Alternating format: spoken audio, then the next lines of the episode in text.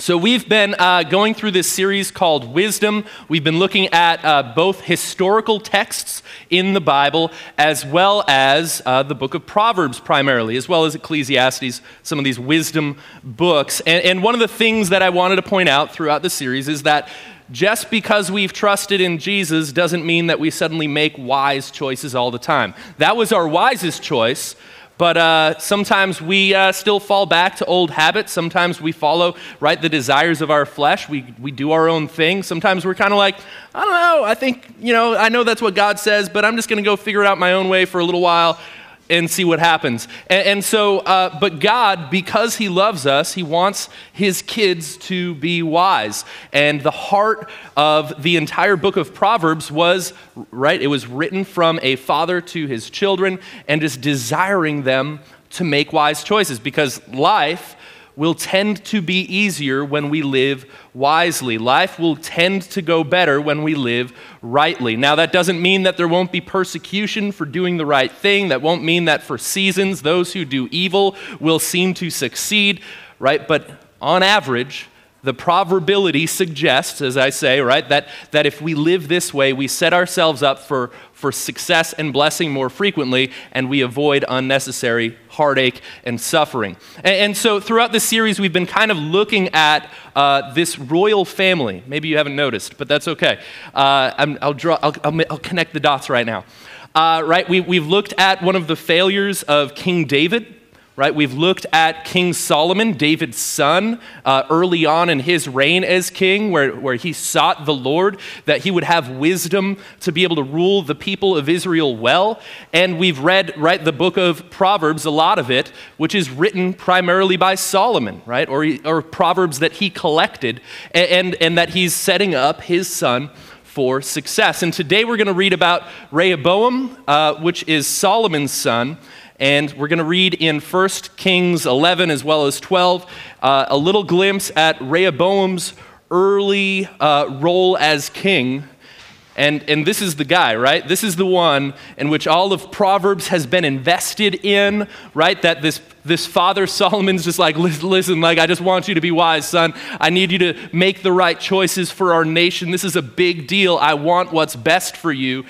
And, like, you know, imagine if your dad was the guy who wrote Proverbs. You, you know, maybe you're like, I know, Dad. Like, as a dog, you know, returns to its vomit, so does the fool return to their sin. I get it, okay, right? Like, maybe he's just been rolling his eyes at his dad this whole time. But let's see if this pays off. All right, let's see what happens. So I'm, I'm picking up in 1 Kings 11, verse 42, right at the end. And it says this Solomon ruled in Jerusalem over all Israel for 40 years. And when he died, he was buried in the city of David, named for his father. And then his son, Rehoboam, became the next king. All right, so in terms of the characters, I think I've got like a little list of names that we can put up on the screen. So we've got David, we've got Solomon, we've got Rehoboam, and then there's this dude, Jeroboam, that kind of like worked for Solomon and ran away. He'll, he'll come into the story in a minute, and he'll come back in during Rehoboam's kind of first week of, of reigning as king. So, so the names to, to hopefully not get confused on is Rehoboam and Jeroboam. They're both Boams, I know, but, uh, but Reho and Jero, okay? So just, right, just try to remember those names. I didn't want to get you guys lost today, so I figured I'd put that up. So, so Rehoboam is the kid that has had all of Proverbs just invested into. He's got resources invested into him. The kingdom is thriving during a, a, this season of peace. And unfortunately, at the end of Solomon's life, even though he was this wise king, he did make some foolish decisions, and we'll see the outcome of those choices as well. But picking up in 1 Kings 12, the next verse, it says this So Rehoboam went to Shechem, where all Israel had gathered to make him king. All right, so like an inauguration sort of thing like that. Verse 2 When Jeroboam, the son of Nebat, heard of this, he returned from Egypt, for he had fled to Egypt to escape King Solomon. So there was a falling out between Solomon and Jeroboam. All right, and now Jeroboam comes back because Solomon's dead. He's like, oh, I don't have to worry anymore. And also the people had invited him back. Verse 3 The leaders of Israel had summoned him, that is Jeroboam, and Jeroboam and the whole assembly of Israel went to speak with their new king, Rehoboam. And this is what they said, verse 4 Your father was a hard master, right? Lighten the harsh labor demands and heavy taxes that your father imposed on us, then we will be your loyal subjects. So we've got kind of a class warfare thing going on here, and just saying, like, hey, this is your chance. Like, you're the brand new king. Maybe you could just lighten the load on us just a little bit, right? Because Solomon, even though he did some great things, right? He built the, you know, the temple and a palace and all of these things, right? He did it on the backs of the people. Okay, so uh, so Rehoboam replied, here we go. Is this wise or is this foolish? Let's find out. He said, Give me three days to think this over, then come back for my answer. So the people went away. So, wise or foolish? That was a wise thing for him to do. He's like, all right, I don't want to just make a rash decision. You know, I haven't really maybe looked at the country's economy and figured out what tax reductions I can do, or I don't know if I really want to appease these people just yet. But he gave himself some time to think it over. So that was a wise thing. So when it comes to you and I, because I don't think any of us are going to be king anytime soon, but we all do make decisions that affect our lives, that affect those around us. But when it comes to making choices, sometimes giving ourselves time so we're not just like all emotional in that moment, it might be a good idea. However, let's not think so highly of ourselves because even if supposedly we were omniscient and we knew everything. Uh, giving ourselves three days to think everything over as we weighed it out and considered what's the best choice for me, we just don't have the processing power to, to optimize that equation. Right? Like, it doesn't matter if you have the simplex algorithm in your spreadsheet and you're trying to figure out which variables do I tweak to make the best life choice. That's how you guys make choices, right? That's, that's what I do. I know, like, I pull out a spreadsheet and I'm just like, here we go. This is going to be great.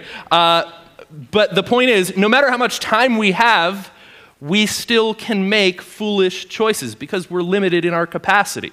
All right, we, first of all, we don't know everything, and then even if we did, we wouldn't be able to think all of it at once quickly enough to come up with the best outcome. All right, so, so here we have this young king. He gets this request from the people, somewhat in like, uh oh, like, what do, I, what do I do now? I'm the new king. Do I just keep doing things my dad's way? Am I going to make a name for myself and do things differently? And, and he asks for more time. So, verse 6, let's see, this is another wise move that Rehoboam does, right? So it says, Then King Rehoboam discussed the matter with the older men who had counseled his father Solomon. What is your advice? He asked. How should I answer these people? So, good call. So far, he's made two good, wise choices. Give me time, and then he goes and asks the people who are older than him because they're probably wiser than him. And these people also had experience in advising the king, possibly for even up to the 40 years that Solomon was king. So getting their input was probably a good idea. And so, verse 7 the older counselors replied, If you are willing to be a servant to these people today and give them a favorable answer, they will always be your loyal subjects. All right. Now, I have a feeling the word where they probably lost Rehoboam was servant. All right? I think that's where they lost him. All right? Because, like, when I'm looking for advice, I'm not really looking for, like, wait, wait, you mean you think I should serve other people? You think I should put, like, other people before myself? Like, that's not often the kind of advice that we're looking for when we are even willing to humble ourselves to the point of asking advice, right? That's, that's probably not what he was looking for. So let's see, verse 8. But Rehoboam rejected the advice of the older men and instead, I don't even know what he's thinking here, asked the opinion of the young men who had grown up with him and were now his advisors. So he's like, ah, these, go, these old guys don't know what they're talking about. I'm going to go to my entourage, my homies. These guys know me. They know our nation. They know what we should do, right? We, we want to make a name for Rehoboam in Israel. We want people to know who I am, and I'm not going to serve the people. They're going to serve me. So, so this is often what we do when we hear advice from someone. We're not actually looking for the wise thing to do. We're looking, you know, we'll, we'll, when we hear someone's advice, we kind of weigh it out, and not according to wisdom, just according to our feelings. And then we're like, nah, I don't like that. I'm going to go find someone else and hear their advice. And no, I don't like that one either. I'm just looking for someone to tell me the thing that I want to hear that just validates the way I feel so then I can go off and do my foolish thing that I really wanted to do the whole time, but now at least I have someone I can blame it on, right? That's kind of like what we do when we seek advice. And that seems to be what Rehoboam was doing as well.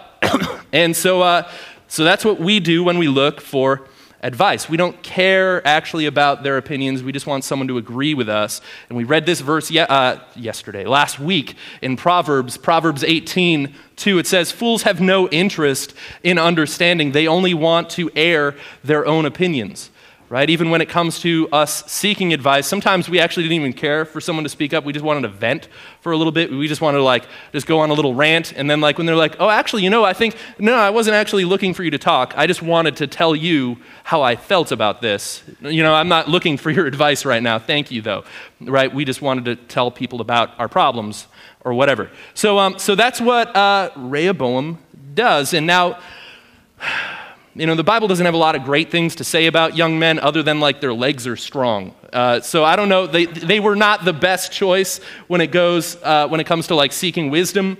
Uh, so I don't think he chose wisely. But verse nine, he says, "What is your advice?" He asked them. "How should I answer these people who want me to lighten the burdens imposed by my father?" Verse ten. Here we go. Oh, you guys. Whew. The young men replied. This is what you should tell those complainers who want a lighter burden. My little finger is thicker than my father's waist. Yes, my father laid heavy burdens on you, but I'm going to make them even heavier. My father beat you with whips, but I will beat you with scorpions, kind of like the, the scourges sort of idea. Uh, so, yeah, I mean, so he didn't really choose wisely in, in getting counsel from these young guys anyway. But I think that they probably spoke to his ego of just the idea of, like, you know, hey, like, this is your chance, Rehoboam. Like, you're going to be a big shot. Like, yeah, your dad, yeah, I know that everyone says he was the wisest ever to exist, but like, your little finger is as thick as his waist, right? Like, you're gonna be huge, right? Israel is in your control now. We grew up with you. It's us. It's our time.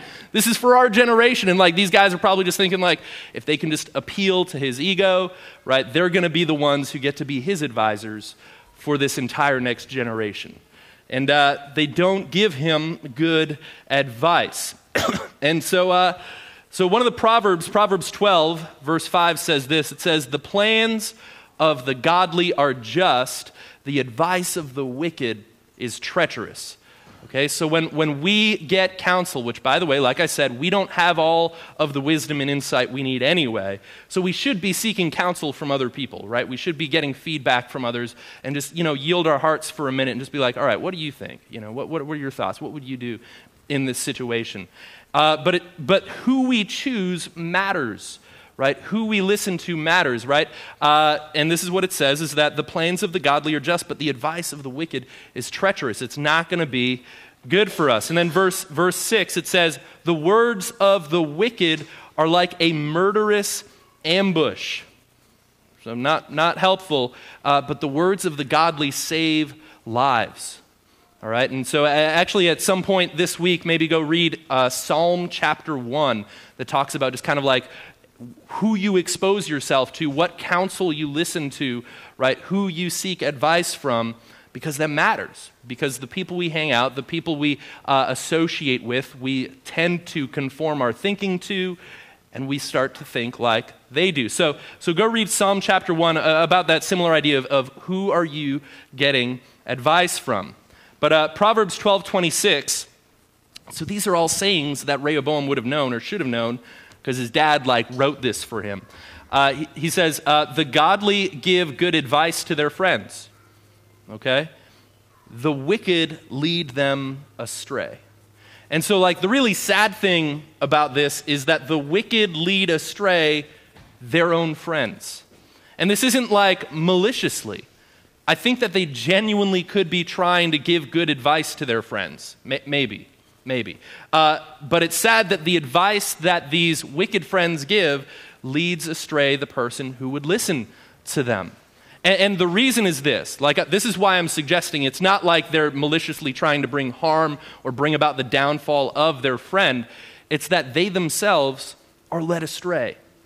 Okay, it says, it says in James that when we are tempted by sin, we are led astray by our own desires. It's, it says in Ephesians 4 that we, each of us, have deceitful desires. Or it says in Jeremiah that our hearts are, are corrupt right? That, that we have this issue within ourselves that we are self deceived by the very things that our bodies want, right? That our flesh wants, that are, right? The, the pride of life, the lust of the flesh, right? The lust of the eyes, all of those things that we want are actually at war, at odds with what is good for us. Right? It says in, in uh, I believe it's First Peter, the idea that our, our flesh is at war with our soul. Or in Galatians, that our, our flesh is at war with the spirit. So we have these desires, and the wicked are those who are led astray by their own desires. And so when someone comes to them for advice, they're going to be like, Yeah, go do it. You deserve it, right? Like, go do the thing that you want to do. And you'd think that they're being your friend at that moment, but they are, in fact, giving you advice that is leading you astray. So let's see, verse 12, back to to Rehoboam, Jeroboam here. Three days later, so Jeroboam, the guy that was like ran away to Egypt and came back, all right, uh, and all the people returned to hear Rehoboam's decision, just as the king had ordered. But Rehoboam, oh man, Rehoboam, spoke harshly to the people, for he rejected the advice of the older counselors and he followed the counsel of his young advisors. He told the people, My father laid heavy burdens on you, but I'm going to make them even heavier. My father beat you with whips, but I will beat you with scorpions.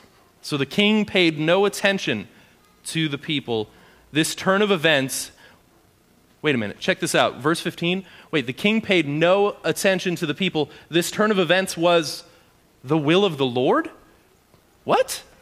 Right? Like it seemed like this was just the will of Rehoboam, right? And I don't think he was much interested in honoring God in his decisions or not. But what's interesting is, regardless of in our hearts whether we choose to honor God with our decisions, God will be honored nonetheless. All right, that God was at work this whole time, right? We see this whole lineage at play with David and Solomon and, and now Rehoboam, and they've all made foolish choices at times, but God is work at work in the background, and his will is going to be done. All right, and so, so even though the king makes this foolish choice, his foolishness plays into the plan that God had all along. All right, so it says, This turn of events was the will of the Lord, for it fulfilled the Lord's message to Jeroboam, son of Nebat, through the prophet Ahijah from Shiloh. What is going on here? Right? Isn't this weird? Like, so God was at work using the foolishness of Rehoboam to bring about his will. And so, what, what this is referring to, this moment, uh, you can read it in 1 Kings 11 later, uh, that the prophet Ahijah actually speaks to Jeroboam about this issue, right? About Solomon back then. All right, so David, Solomon, Rehoboam. Rehoboam's dad had this issue. Re- Rehoboam's dad, Solomon, was the wisest person. Right? He's the one that, as a young king, sought wisdom from the Lord to rule his people well. But as an older king, he starts worshiping false gods. And it says in 1 Kings 11 that he was approached by God, that God confronted him on this sin issue. And he rejected God twice. He turned it down.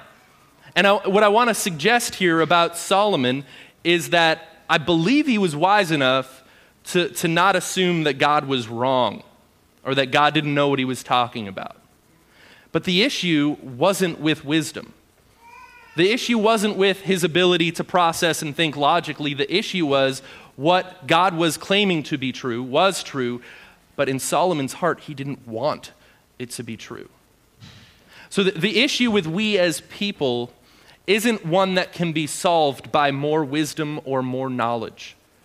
You and I have a heart problem that even when something is true, even when something is wise, we reject it if our heart might not like it.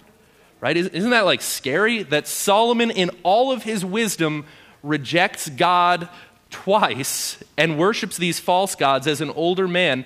And as a result, God prophesies to Jeroboam and says, Hey, listen, one day I'm going to take the kingdom away from Solomon's family.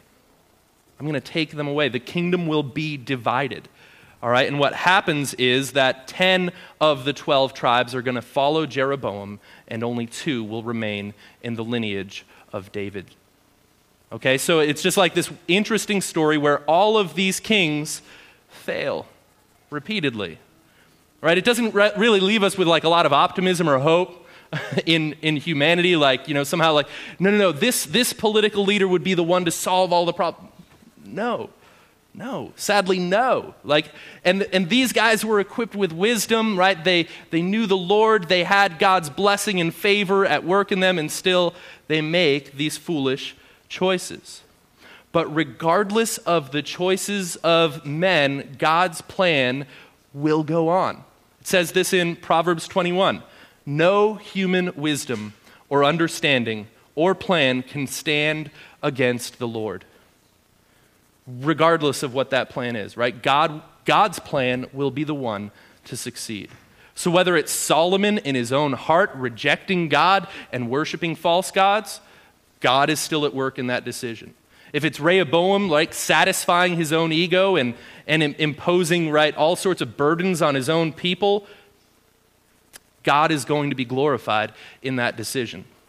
And even in the New Testament, if you read Acts chapter 2, one of the things that Peter suggests in a sermon is that the Pharisees' plan to murder Jesus by the hands of wicked men, which would have appeared to be the defeat of our Savior, right? The killing of God, the only good and perfect person to ever live, that even in that choice, to do evil, God would ultimately be glorified in Jesus' resurrection and the opportunity for salvation of many people.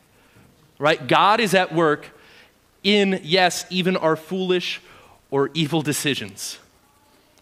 And it's crazy, all right? It's the thing that gives us hope rather than placing our hope somehow in, in humanity's ability to overcome and overachieve.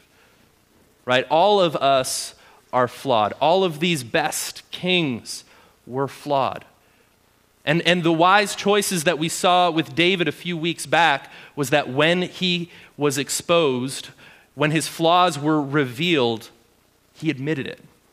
Right? He was willing to turn from that sin and, and go back to God. He was willing to repent and change his, his way of thinking, his, change his mind, change his actions, and go back to God.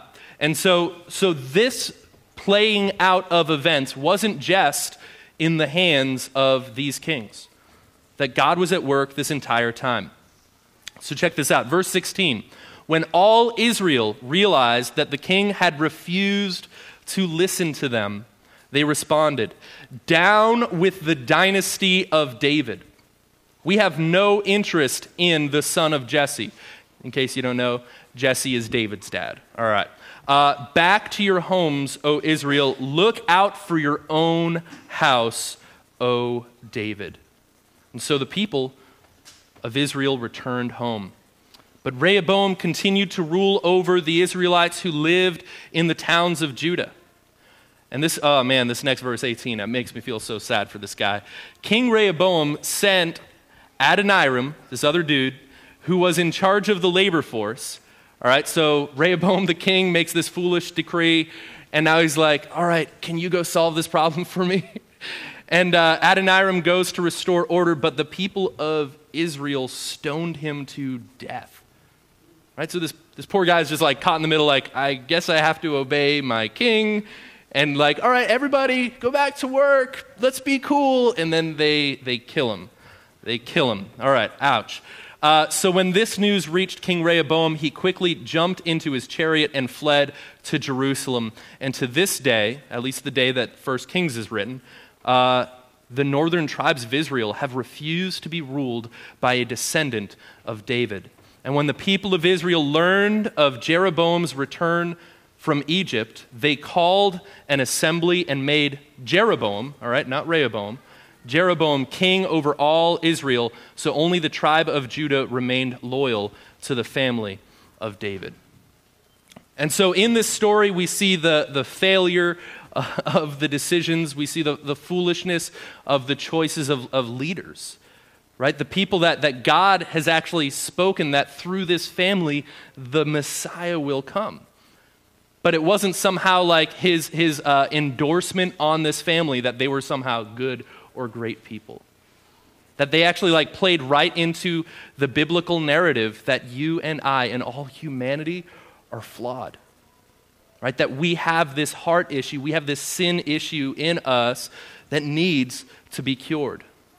And so, these two themes that I, I, see in this, this text that I want us to think about are where do we get counsel and where do we place our hope? Okay, so where do we get counsel and where do we place our hope? And when it comes to making wise choices, right? There are godly people that we could go to. We could yield our hearts to the Word of God, and even when we want to resist, we're like, I don't want that to be true. I want to do things this way, but we could choose to yield to God's Word instead. And that will be the wise thing to do. Right? Or we can listen to the counsel of, of those who are ungodly, those who are led astray by their own desires, just like we do get all the time, right? And if they're encouraging us to do the same thing, we too will be led astray. So you might, you might think, like, well, you know, maybe, maybe I'm just going to do things my own way. Maybe I'm not going to get anyone's advice, and I'm just going to look out for number one, because I think I've got a pretty good head on my shoulders. I think I've got this, right? Like, I can make life choices for me. I've got a five year plan. Have I told you about spreadsheets, right? Like, we, we, I can make the best choices. I've got these goals. I'm going to obtain them and, and I'm just going to look out for myself. And, like, sadly, whether we uh, would ever say that out loud, we all tend to think this way. We tend to think that we know what is good, that we know what is right, we know what is wise. But that's actually not the case. That's all of us. I'm not just like saying, like, you guys. Like, no, that's all of us. It says this in Proverbs 28 that those who trust their own insight are foolish, but anyone who walks in wisdom is safe.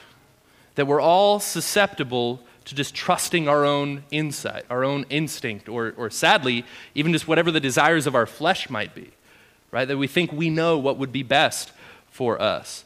Or, or in Proverbs 14 12, it says, There is a path before each person that seems right, but its end is death right? Like every person on the planet thinks that they are doing what is right for them.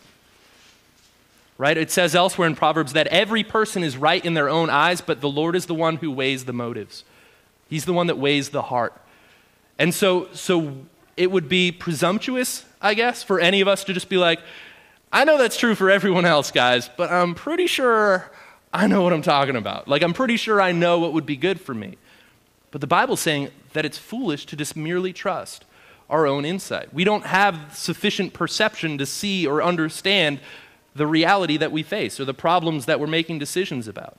That's why sometimes, like, trusting the godly counsel of friends who are willing to tell you the hard truth when need be and hold you accountable, like, like, you got a blind spot here. Like, I don't know what's going on, but like, you're missing this completely. You don't realize this flaw in these repeated decisions you're making that are bringing harm to yourself or your family right? Like we need to recognize that we, we make foolish choices ourselves, right? And, and God wants us to be wise.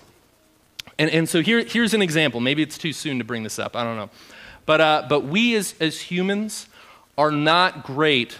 We're not good at discerning what is good. All right? We as humanity are, are ineffective at discerning what is right Never mind what is wise. Okay? Uh, just consider, the, here we go, this past election cycle. Okay? All right, here we go. Here, all right, all right, here we go. Here we go. All right. Uh, just consider the fact that, that this nation, every person, has different values as to what would be good for this nation. If we as humanity were really good at discerning what is good, then shouldn't we be a little bit more unanimous? Like, shouldn't we as a society, like, or everybody just be like a little bit closer to being in agreement as like, no, this would actually be what's best. This would be what's good. This is the thing that is right. And, I'm not suggesting that any party happens to have a monopoly on morality here, right? I'm just suggesting that if we as humans were good at this, we as humans would hopefully be a little bit closer in agreement to what would be good. And so it would be somewhat presumptuous for me to be like, everyone else is wrong and I'm the one who got it right. Right? That would be a little bit presumptuous. So, so just in terms of like this previous election, it plays into the biblical narrative that, that you and I, all humanity, is flawed. We don't always know what is good. Or, or consider this that the, those two uh, candidates were both terribly flawed people, which once again points to the, what the Bible says about humanity that there, we're not going to suddenly find a good king in David's line, born of normal means. Right? We're not like suddenly going to like find like this is the person who's going to solve our problems, but the fact that like our best choices for president, right, were terribly flawed points to the fact that you and I and all humanity has this sin issue in our hearts. Right? Like you might place your hope in like, oh, Rehoboam, he's going to be the king to solve this problem right? He's going to be the, the one to make uh, Israel great again. Or like, no, no, no, we need to, to protest against him. It's Jeroboam. He's the dude, right? He's the one that'll solve the problem. And it doesn't go well for either of these nations, okay? Uh, the hope that we have is not found in suddenly finding a person who is good. And I just want to point out that, like, even in our own world right now, modern day, it's, it's somewhat obvious that we as humans are not good at at discerning what is good, and we ourselves in our own hearts are flawed. Okay? And, and like I said earlier, the cure to these problems, it's not more wisdom. It's not more knowledge. Because Solomon, in all of his wisdom, rejected what was true when it was right in front of him. It's our hearts. We have this heart problem. And what, what's cool is that there is hope even for these people back then in 1 Kings 12, there is hope that God had a plan to restore the brokenness in humanity. That God had prophesied through his prophets, right? This is what I'm going to do. I'm going to restore the brokenness. I'm going to bring reconciliation between man and God once again. And that through these kings, check this out in Jeremiah 23, I've got this up here. This is what Jeremiah said For the time is coming, says the Lord, when I will raise up a righteous descendant from King David's line. Just so you know, it wasn't any of any of these guys you could read about through the Old Testament. It wasn't one of them. All right?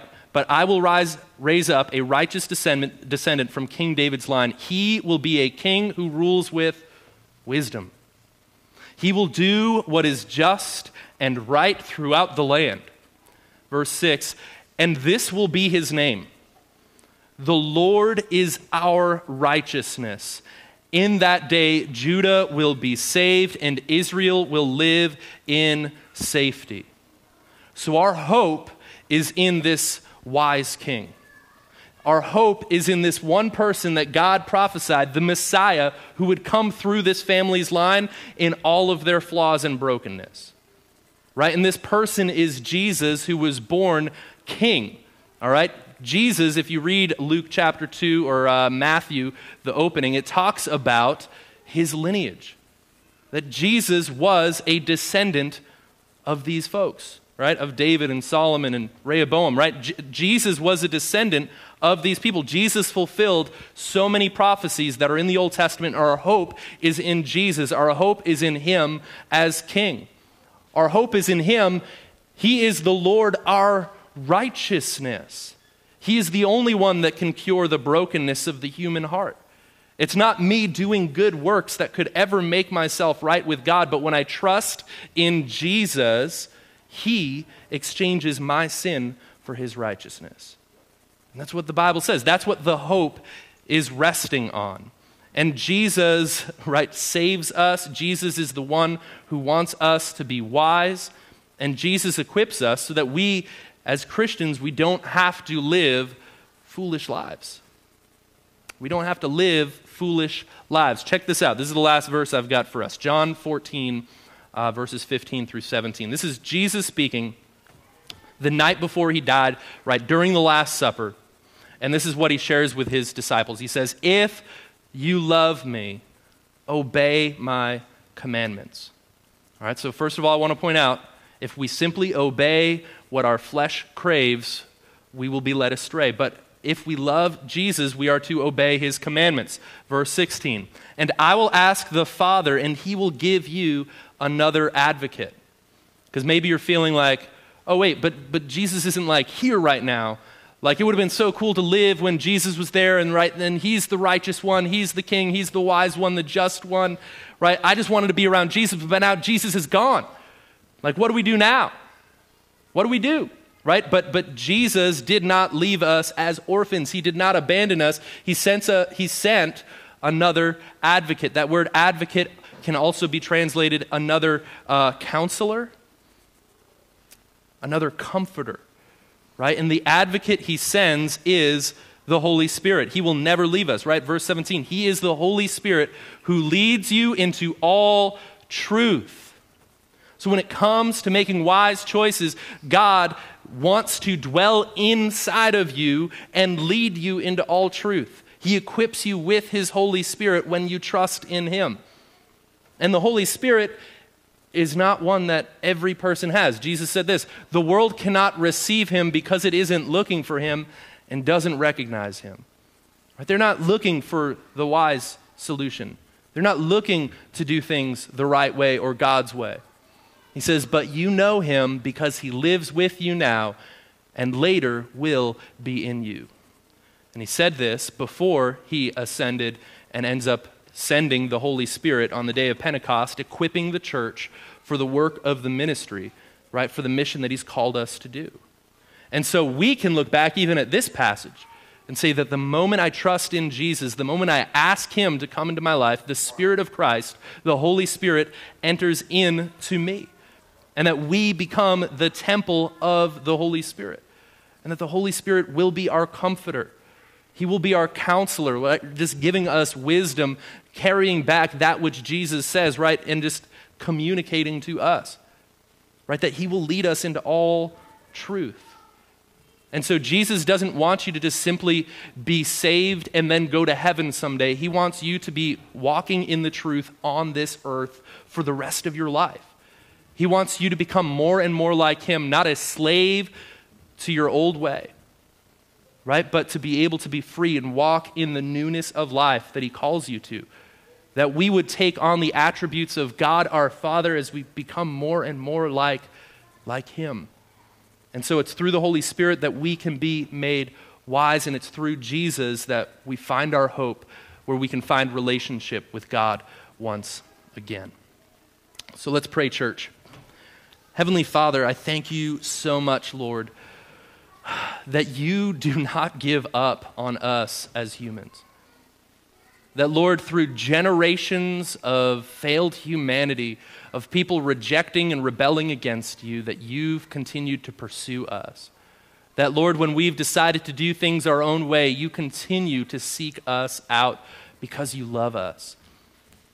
I thank you, Lord, that, that you were willing to come to this earth and die for us even while we were sinners, while we were your enemies and that, Lord, you invite us into relationship with you. And so, God, I ask that you would be at work in our hearts this morning, that Holy Spirit, you would be stirring up in us, that you would lead us to repentance, that you would convict us of the things that you need to, that you would be leading us into all truth. And just this week, we ask God that you would lead us and guide us, help us to make wise choices, help us to make right choices, help us to, to seek your word for godly counsel. And that we would be willing to yield our hearts even when we don't want it to be true. And Lord, we just celebrate that you are the King in whom we place our hope and that you came to save us. And we pray this in Jesus' name. Amen.